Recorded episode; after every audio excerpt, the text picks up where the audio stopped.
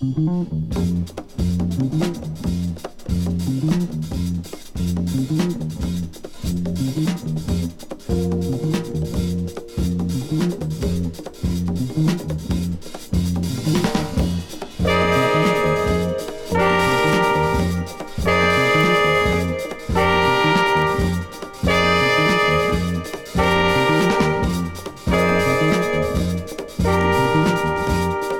given to me by Woody Shaw, Sunship, Dizzy, and John Kahn, dedicated to pursuing a piece of our cultural heritage through interviews with my music heroes, this is The Jake Feinberg Show.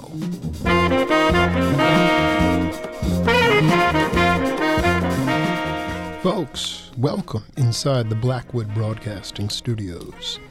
At an undisclosed Institute of Higher Learning, this is The Jake Feinberg Show. Thanks so much for being part of the program today.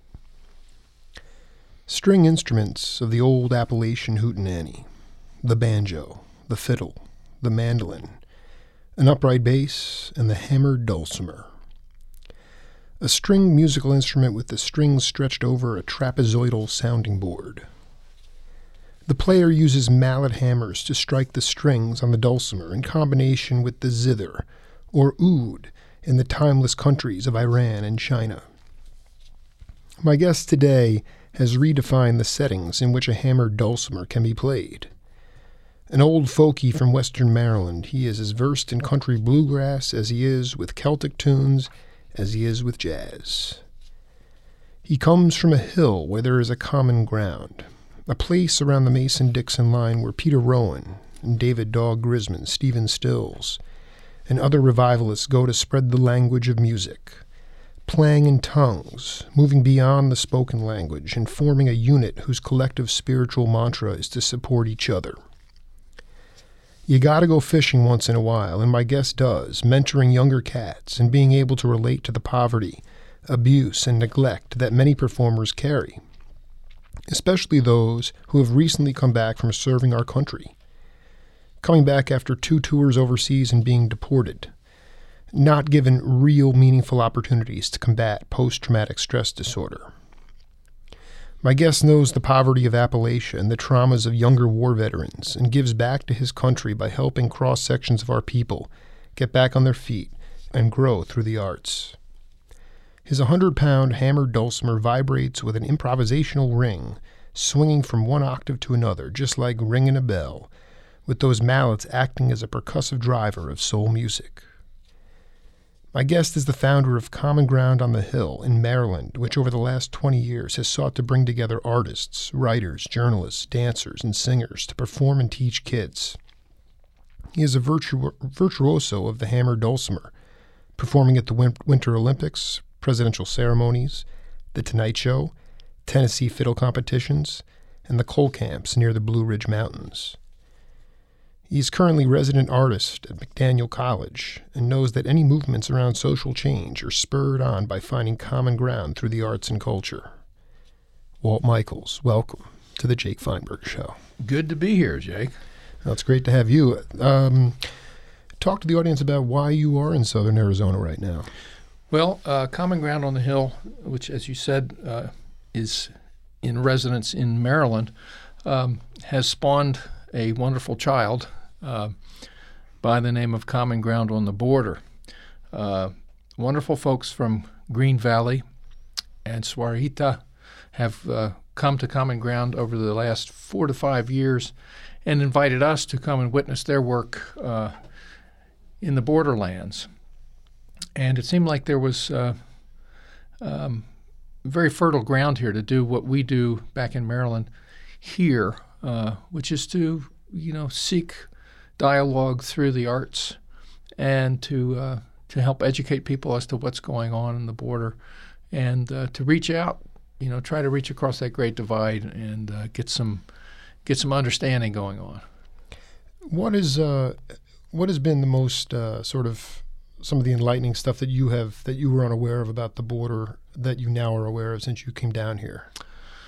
Well several things and i think this is my fourth trip here and um, uh, every time I've come, I've gone to uh, Nogales to the Comedor, where um, people who have just been deported or people who are hoping to make the journey across the border are fed um, and uh, um, you know just just given given a little bit of space in which to to uh, catch their breath.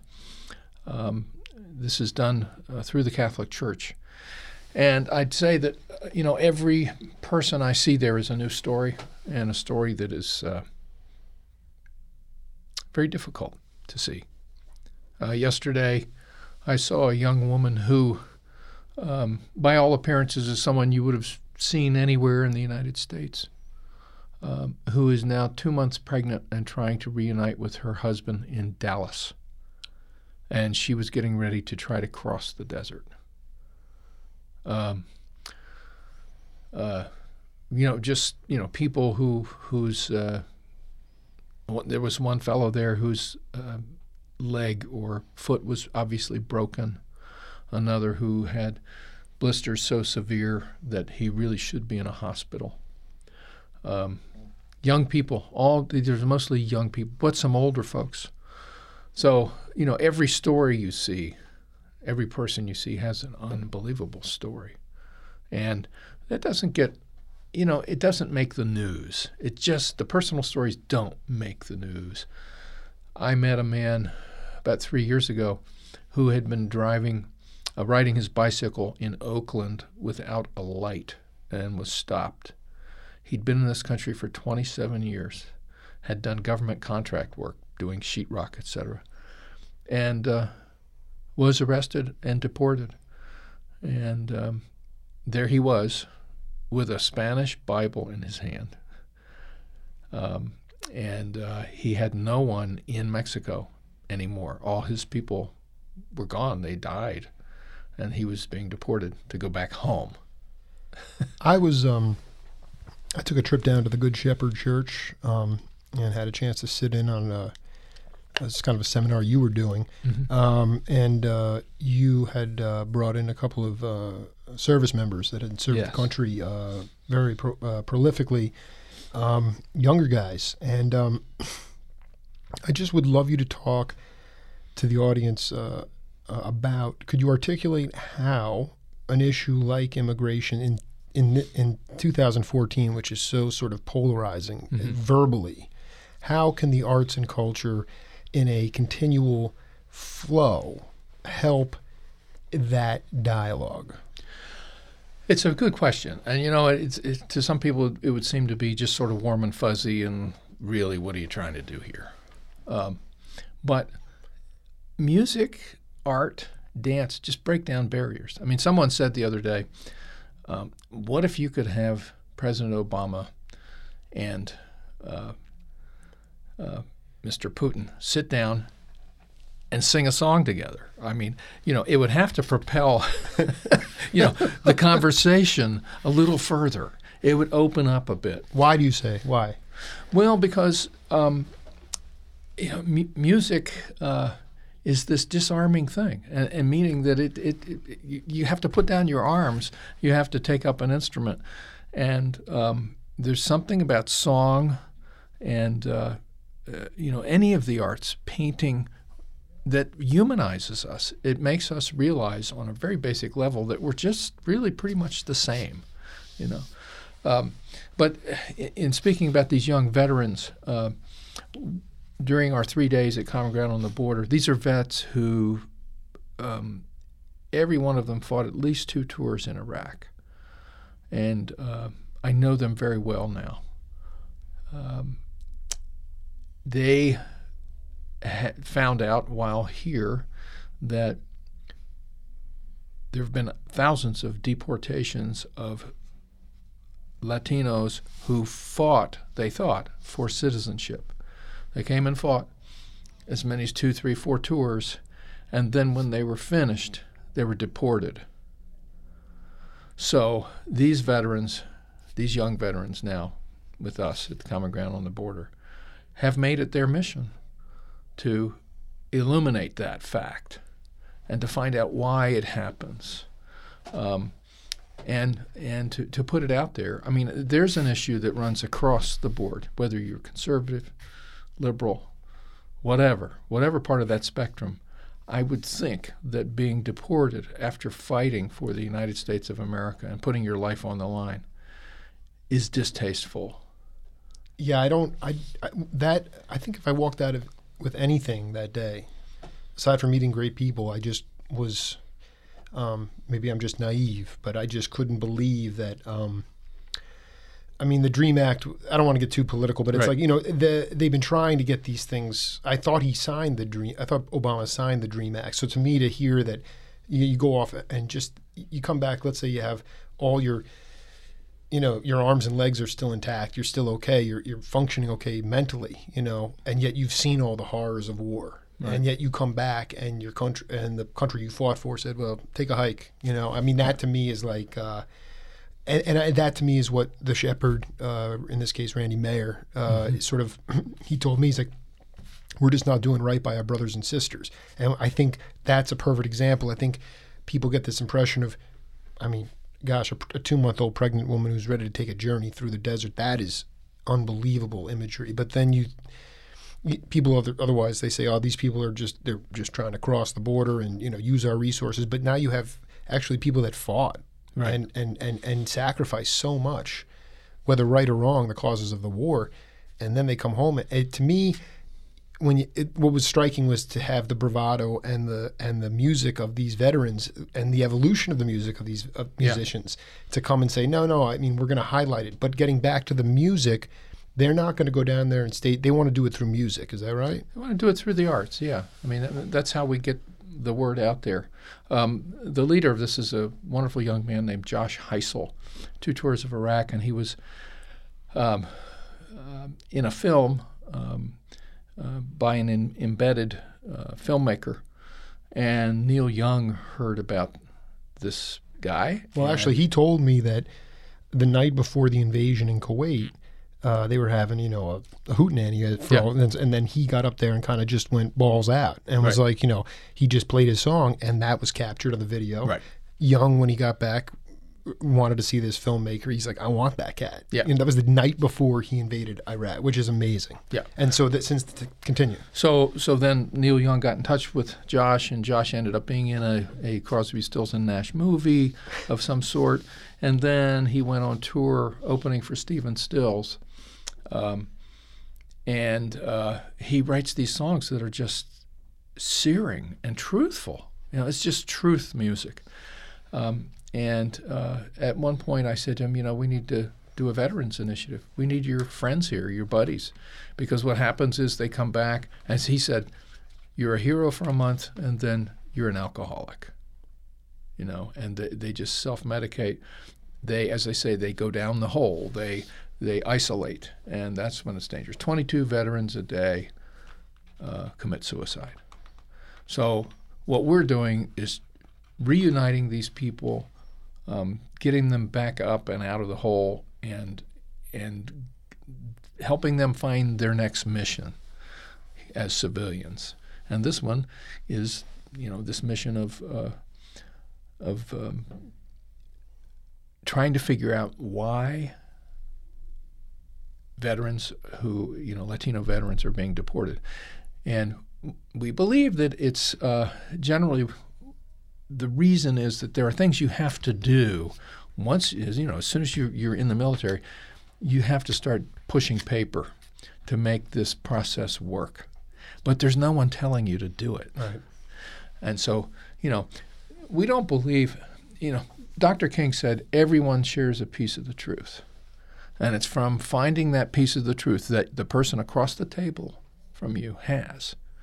That's the point from which you begin to have dialogue and if you can get each other to to understand that each of you owns a piece of the truth, then you can work from there. You know. easier said than done Right. Uh, we uh, Walt, Walt Michaels, a, a deep history of of, act, of social activism through music, and uh, I mean, we were just talking in the green room before about the idea of you. Um, uh, you did voter registration, uh, Mhm. you know, back in your in your youth. But uh, you know, before we get into Appalachia, I would I would I would love uh, you to um, play something, uh, anything you would like on your uh, on your instrument. Sure. Well, I'll get. I'll, I'll pound something out on the dulcimer. What I'd like to start with is a uh, an air from Shetland. Uh, so much of the Appalachian music is really a result of Scottish, Irish, English, and African music. And I like to go back into all of those um, musics and uh, learn what I can. Uh, I went to Shetland and played at the Shetland Folk Festival, and we took this tune with us because I had learned it, you know, from recordings, and we took it to Shetland. It's written by Tom Anderson. It's called Da Slockit Light, which means the light which has gone out. And when we played it, well, Tom Anderson wrote it for his wife who had passed away. So it's this beautiful air. We played it in Shetland, and when we played it, everyone stood. And I went, What is going on here? Found out that Tom Anderson's students, fiddle students, had played this air at his funeral just six months before, at his request. So we had tapped into this, you know, this amazing, you know, sort of power that yeah. of the music, and um, we learned so much from that, just that moment. And we ended up taking uh, Shetland's Young Heritage Fiddlers, his students, to the States and doing a 28 day tour, including the White House and Philadelphia Folk Festival, et cetera. And um, we called it the Dream Tour because Tom Anderson, his one of his dreams was to have his students play in the States to show the States what young people are capable of. I mean, they were profound musicians.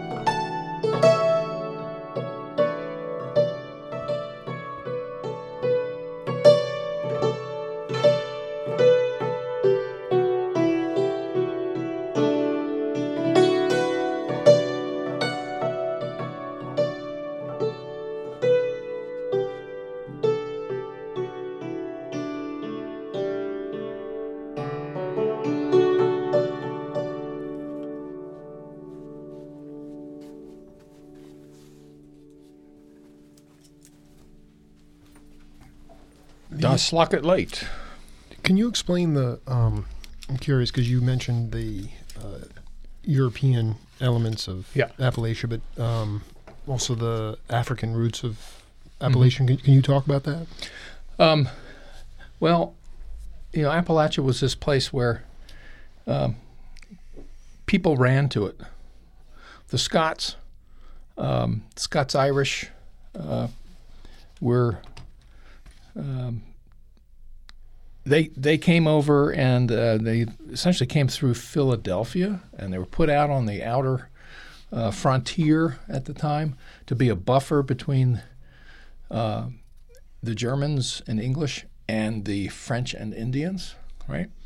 Well, they didn't stay there long and they fought their way down and migrated down the spine of the Appalachians and populated southern Appalachia. Meanwhile, English folks had um, uh, indentured servants had run away to the west. Uh, and um, the Irish came later, but the African Americans came up primarily to, to do the work of building the railroads. So what you had was this this mix, and of course you had Native Americans, uh, and uh, this mix of people by by was it eight by 1820 the parent population of the Southern Appalachians was finished. It was by that time all that sort of that mixture was happening. So you had people playing Scottish reels. All of a sudden, you know, the bow was in the hand, the fiddle bow was in the hand of African Americans who had a very different read on that music. So, you know, I met this guy who did a history of bluegrass music, and I asked him, So, what did you include about the African American influence? And he said, Well, nothing. And I said, Well, let me ask you a question. How is it that Soldier jo- Soldier's Joy, this old tune, what about the the English or Scottish style of playing that that tune? How did it change to the Southern Appalachian way of playing it, which is much more rhythmic, bluesy, etc.? And he said, well, well, I don't know. And I said, Well, do you think it was the water? yeah, it was Ca- the yeah. African influence. You caught him flat-footed. Right. The, the the um.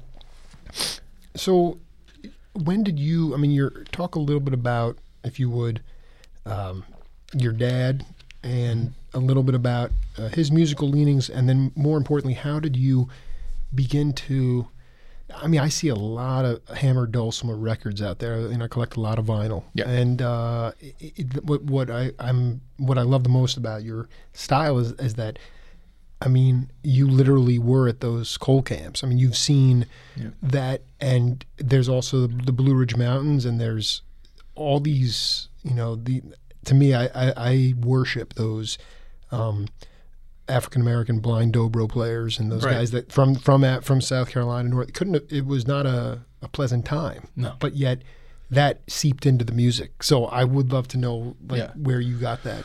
Well, you know, I, I'm a, a kid of the 60s. I grew up hearing, you know, the folk revival, you know, Pete Seeger and all that. And uh, um, while in college, so I, you know, I played banjo and, and guitar and sang those Kingston Trio songs like so many other people. Um, when I went to college, I got this opportunity to go to Appalachia, and I really wanted to do that. And uh, my thing was I want to check out the music there because I knew that was the font. And uh, sure enough, I ended up meeting a, a fretless banjo maker player and uh, ended up staying at his, his house and hearing him play these old modal tunes and a number of other musicians as well. And uh, I didn't really adopt their styles, but it influenced the way I felt about the music and some of the things that I played. Um, and meanwhile, I grew up in a Methodist minister's home around D.C. Um, I was a page in the Supreme Court in high school, and uh, witnessed the Kennedy administration coming into you know into power. I was right there. Um, my father was a Methodist minister whose work was to help integrate the Methodist Church in southern Maryland and the east eastern portion of uh, Washington D.C. And for anybody who was there in the 1940s or 50s, southern Maryland was like it was like Mississippi. You know, it was tobacco farms uh, with tenant farmers, and so that was my dad's work. And I I rode around with him to go to these various churches, and I heard a lot of great black music, um, you know, black spiritual music and hymns. And um, then when I was in college uh, as well, I, went, I did some voter registration in the South. So I was influenced by all those things up close.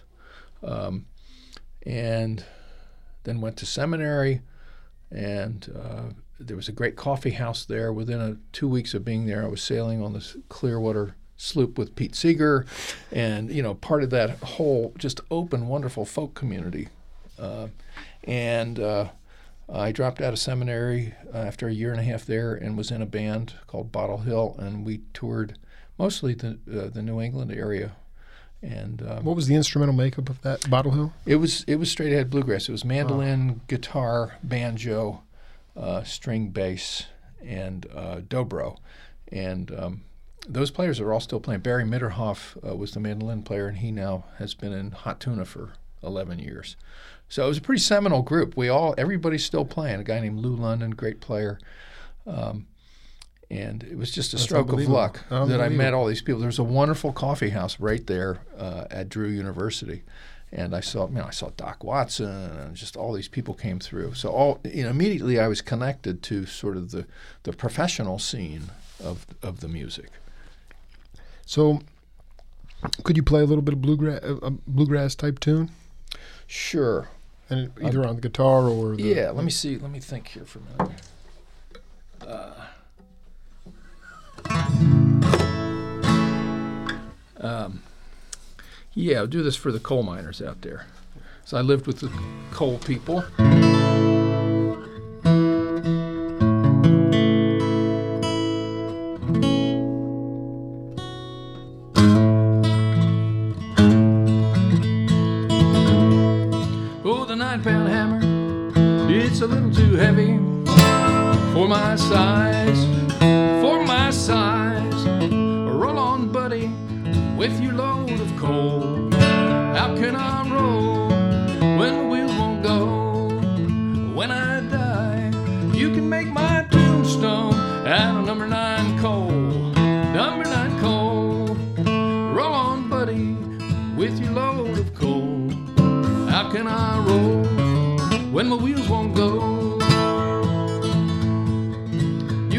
This hammer, carry it to the captain.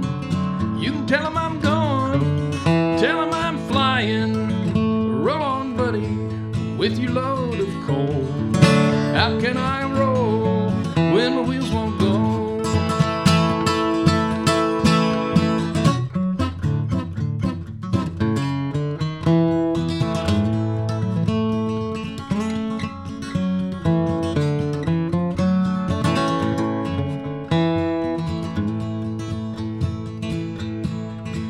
When I die, you can make my tombstone out of number nine coal. Number nine coal. Roll on, buddy, with your load of coal. How can I roll when my wheels won't go? Say, how can I roll when my wheels won't go? A little bit sloppy there, but I got some arthritis going on, and I repeated a verse, but you know, It's great, man. I mean, it's early. do you, uh, you know, Seeger? He just he left us recently. Yeah. Um, do you feel that uh, his openness and sort of the that folk scene, that openness, uh, has stayed with you uh, to the point now where Common Ground on the Hill is, has sort of taken root? Twenty years now, Common Ground on the Hill. Yeah, Pete Pete was very helpful to us as he was with so many organizations. Pete said, you know, in his last 20 years, I heard him say this any number of times. If the world is going to survive, it's going to survive on the work of small groups of people doing important things. He was really into community. And and you know when you stop and think about it, that's that's all we have. You know, we have corporations, we have you know, monolithic organizations and all that sort of thing. But it really comes down to people. And uh, so he was a great mentor in that way. Uh, I asked him to be on our advisory board, and he said, "Well, I'll I'll be happy to be on your advisory board if you don't ask me to do anything, Just put except give you one good piece of advice a year." And because you know he was a very busy guy, um, but he did come